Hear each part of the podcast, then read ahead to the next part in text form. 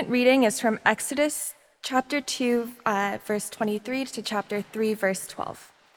After a long time, the king of Egypt died.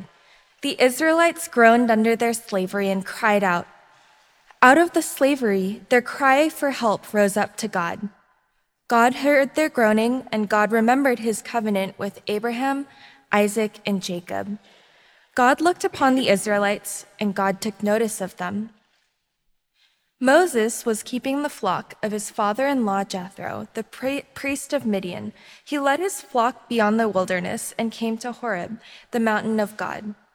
There, the angel of the Lord appeared to him in a flame of fire out of a bush. He looked, and the bush was blazing, yet it was not consumed. Then Moses said, I must turn aside and look at this great sight and see why the bush is not burned up. When the Lord saw that he had turned aside to see, God called to him out of the bush, Moses, Moses. And he said, Here I am. Then he said, Come no closer, remove the sandals from your feet, for the place on which you are standing is holy ground. He said further, I am the God of your father, the God of Abraham, the God of Isaac, and the God of Jacob. And Moses hid his face, for he was afraid to look at God. Then the Lord said, I have observed the misery of my people who are in Egypt. I have heard their cry on account of their taskmasters. Indeed, I know their sufferings, and I have come down to deliver them from the Egyptians, and to bring them up out of that land to a good and broad land, a land flowing with milk and honey, to the country of the Canaanites, the Hittites, the Amorites, the Perizzites, the Hivites, and the Jebusites. The cry of the Israelites has now come to me. I have also seen how the Egyptians oppress them. So come, I will send you to Pharaoh to bring my people, the Israelites, out of Egypt. But Moses said to God, Who am I that I should go to Pharaoh and bring the Israelites out of Egypt? He said, I will be with you, and this shall be the sign for you that it is I who sent you. When you have brought the people out of Egypt, you shall worship God on this mountain. This is the word of the Lord. Thanks be to God. The gospel reading is from Luke chapter 1, verses 67 to 80.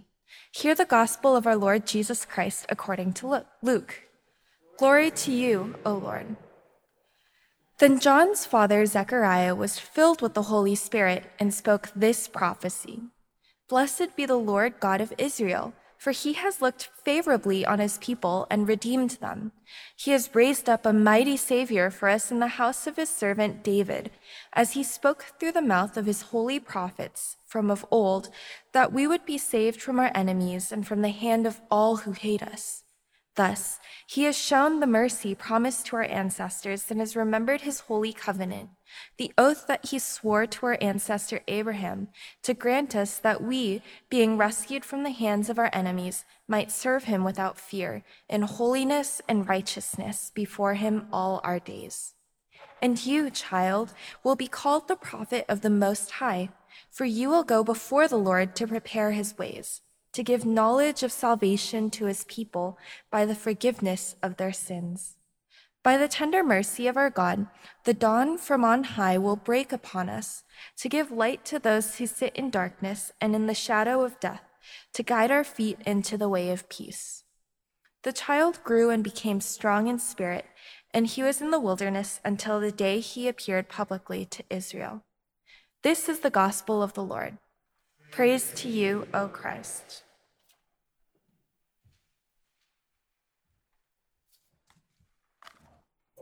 Would you pray with me? Gracious God, we thank you for your word and for your spirit. And we pray that you would be near to us and that as we open your scriptures, that you would speak Speak to our hearts, speak to our minds, cut through the noise and the clutter, the chatter, all the things that deafen our ears or blind our eyes to perceive what you would have us to perceive.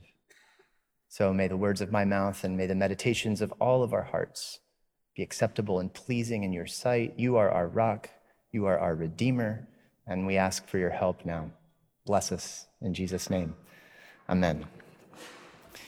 So, when was the last time that you saw a really great night sky, like with all the stars, where you're just stunned at the grandeur of the heavens. My family and I had the opportunity this summer to kind of go in pursuit of a bit of a good dark sky where we might see some stars. We had the opportunity to get out west and do some camping and, and just try, you know, but it's, it's a special thing when the, the new moon lines up with a clear, uh, you know, a, a non-cloudy night when you're in the right spot at the right time. And if you've seen it, you know just how stunning the night sky can be. I hope maybe some of you found some green space this summer. Maybe we're able to get away from the city lights a little bit and, uh, and see a good night sky.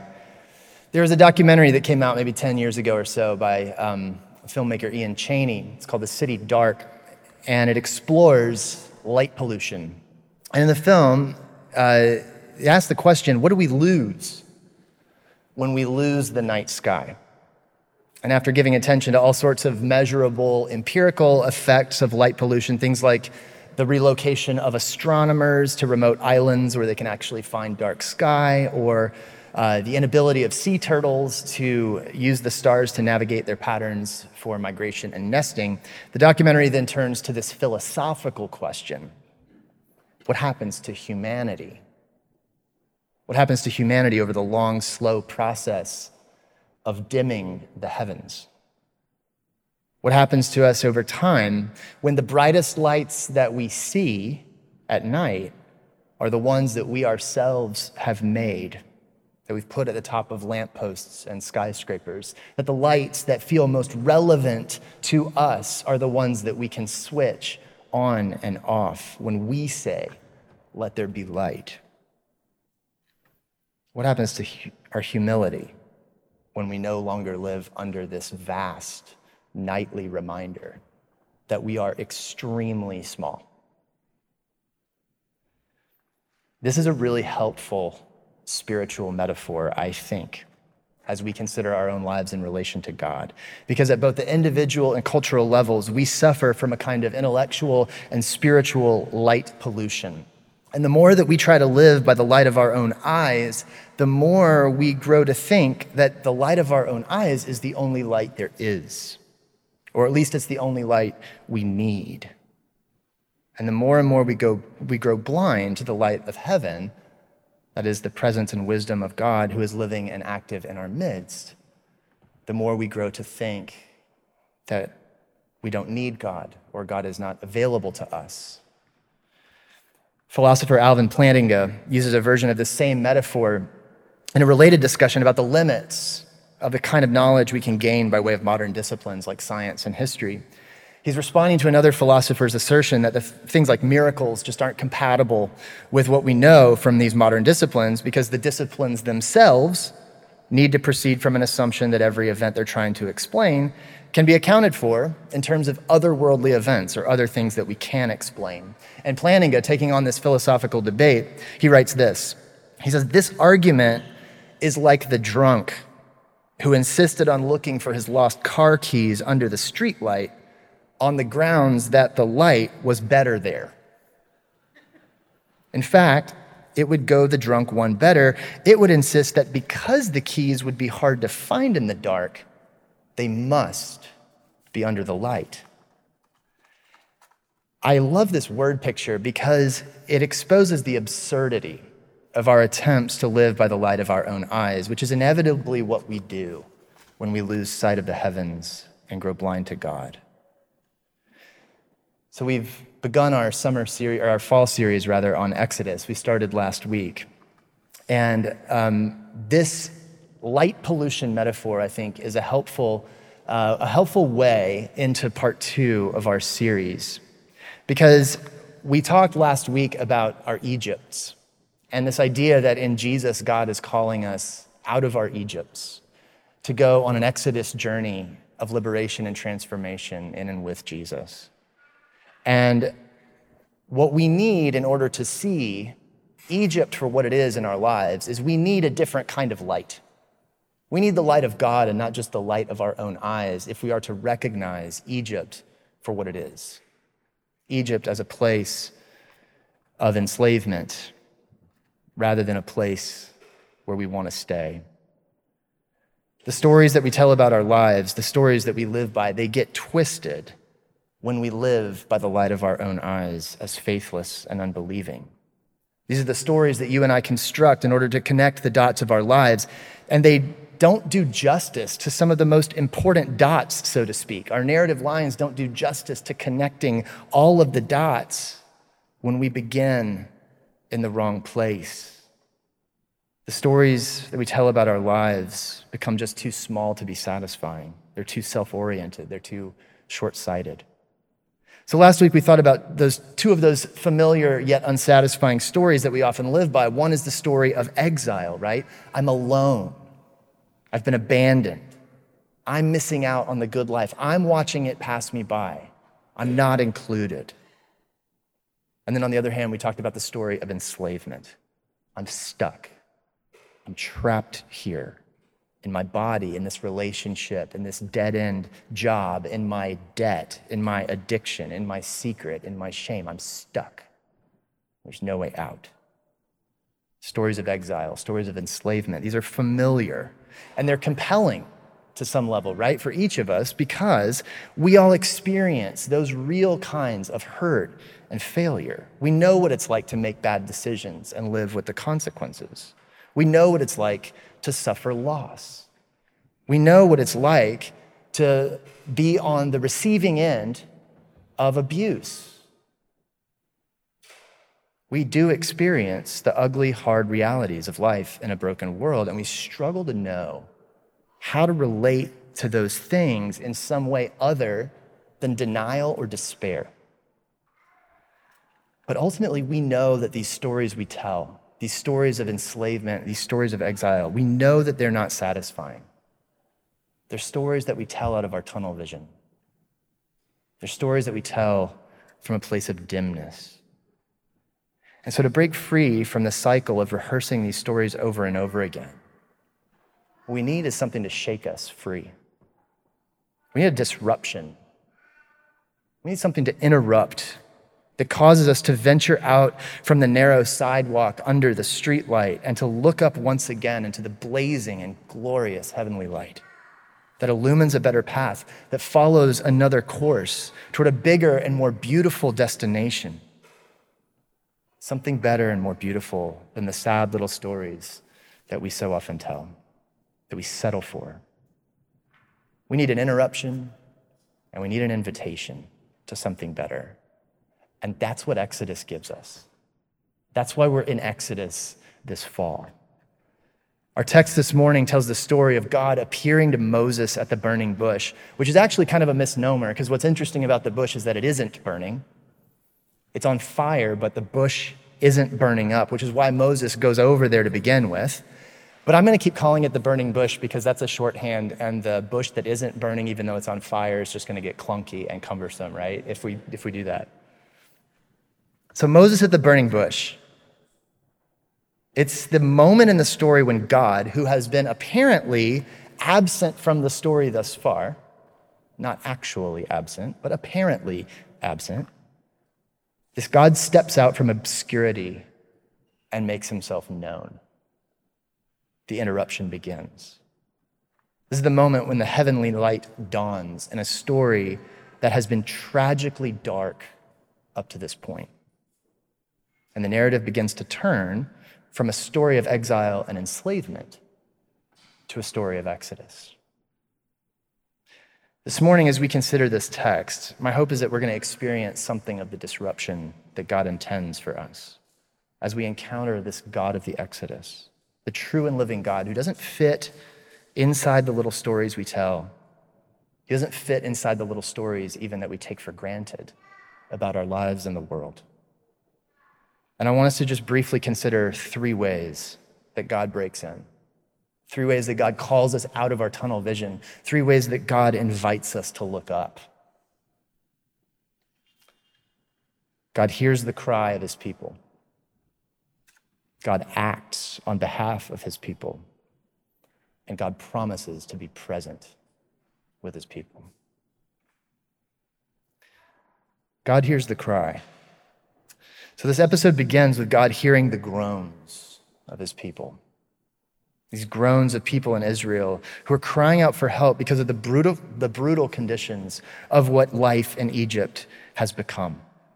So, up to this point, God has not made an appearance in the story, but here it says that the cries of the people rose up to him. And what happens when that happens? God responds in a major way. And we see four consecutive action verbs God heard, God remembered, God looked, God took notice. For the Israelites, the story of life in Egypt, which is the worst experience in their collective memory, begins to turn into their story of Exodus, which is the greatest redemptive moment in their history. The story turns when God hears their cries. The God we meet in this story is the God who hears. And that's immediately instructive for us, isn't it? God hears your cries. Just think about that. God actually listens to us, to you. God actually cares about what you care about. I had a professor in seminary who would ask the question Are you crying out to God or are you just crying into your pillow?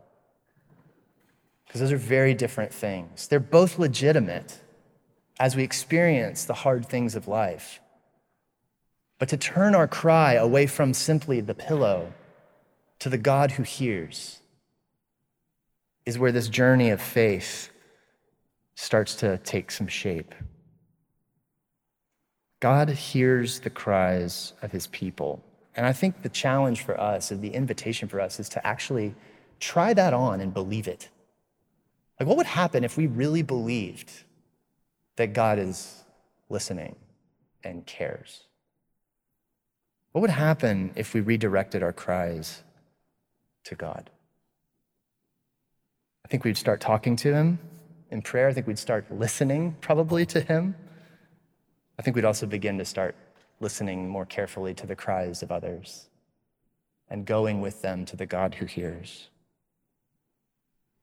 And what the remarkable thing is about all this is when God hears you, and you recognize that, that's also when you actually really begin often to hear Him. This dynamic relationship with God of speaking and listening opens up the moment that we lift our cries to God and we recognize that God hears. Do you want to hear God? I think that's another question for us that we need to take seriously. Do I, do I want to? Because the thing is, I, at some level, find comfort in living by the light of my own eyes. I sometimes find comfort in living inside the small story that I can explain and that leaves me in a little bit more control, it seems.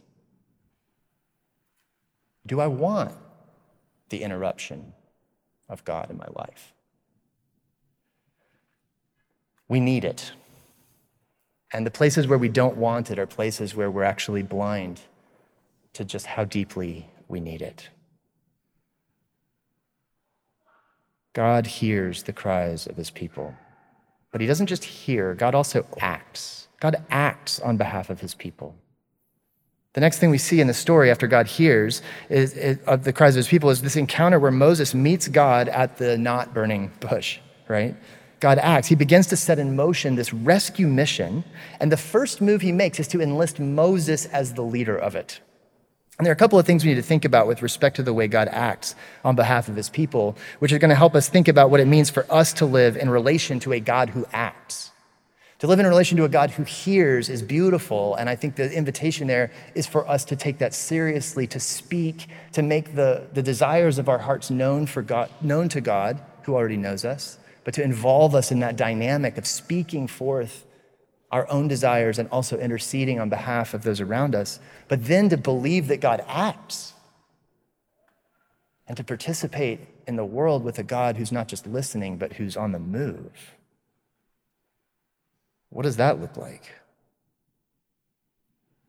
Well, God doesn't do things the way we would always expect.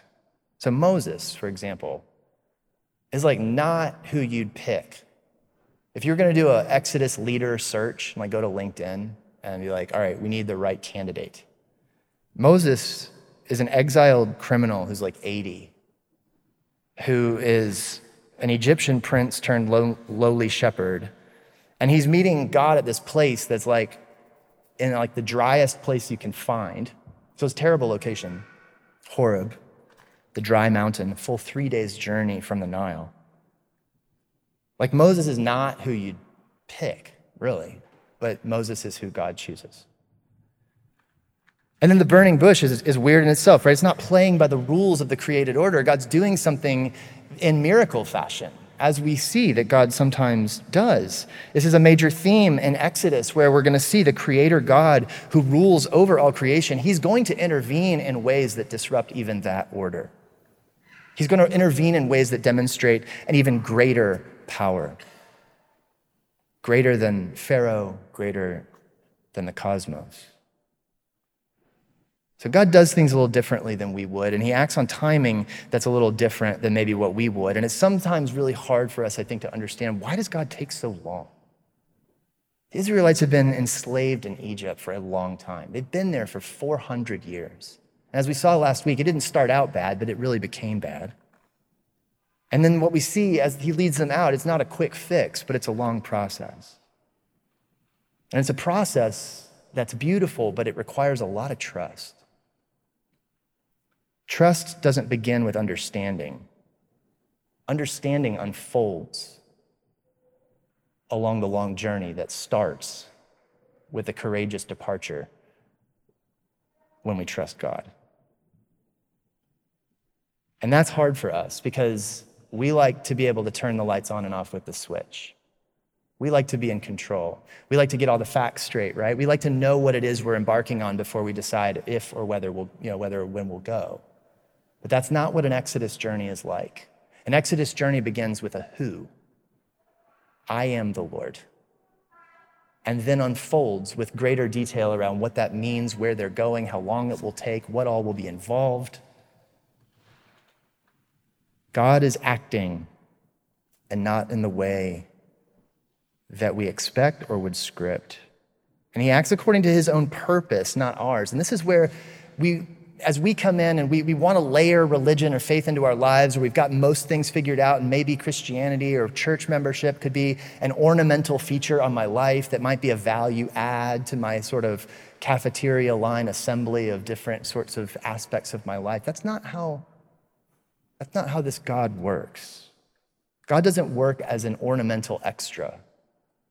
God is the creator of the universe who like made all of you, who holds you, who, who holds all things together and fills this world and our bodies with life, and who calls us out of Egypt to go with him according to his agenda, not ours.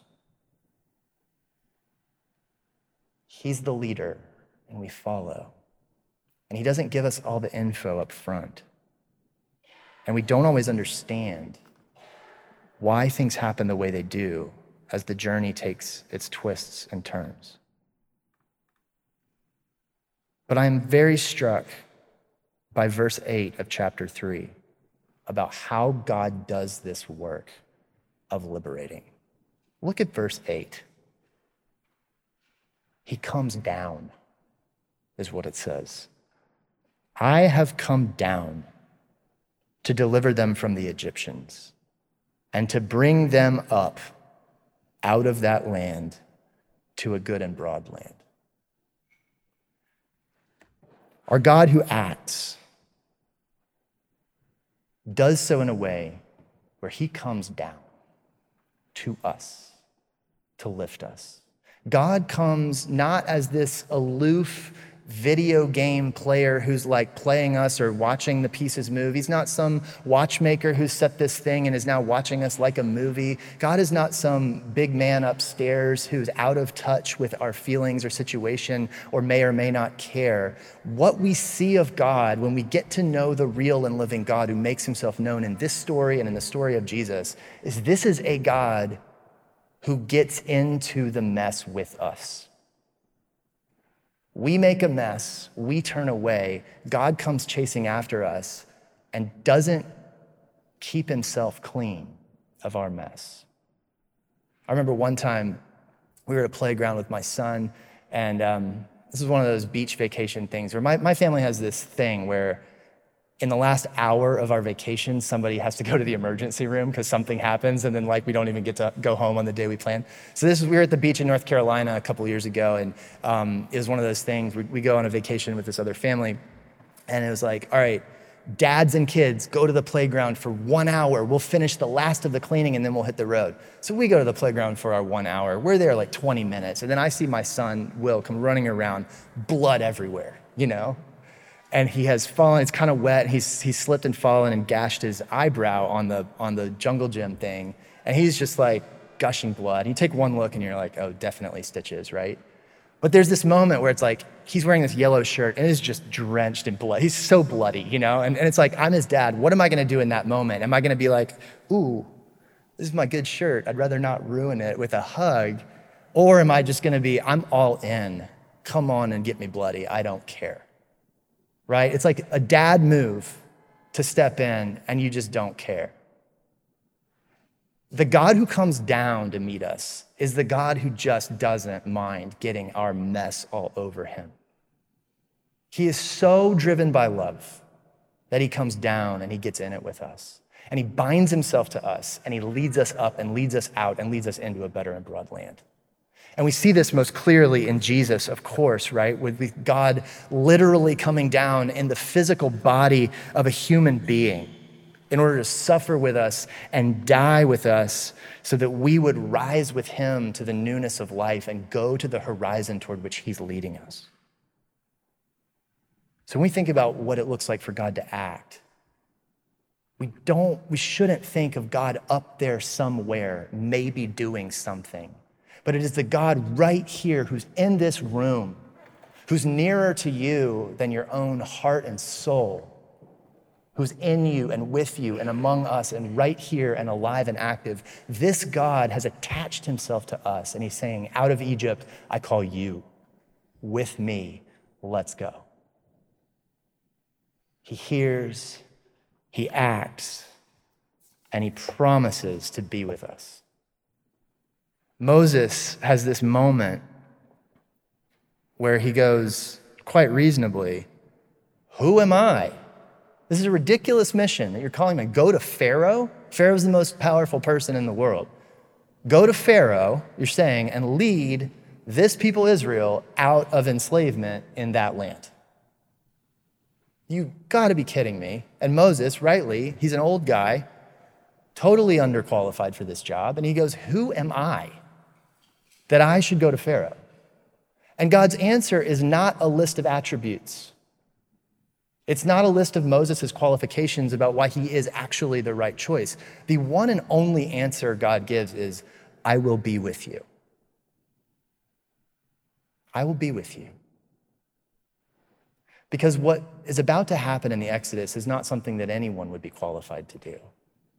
And that's true also of our own little mini exoduses ourselves. When you think about your places of being stuck in life, when you think about your own places of feeling exiled or alone or abandoned or left out, the places in your life that feel like the dead ends of your life story, who could possibly help you land in a place where you're hopeful again?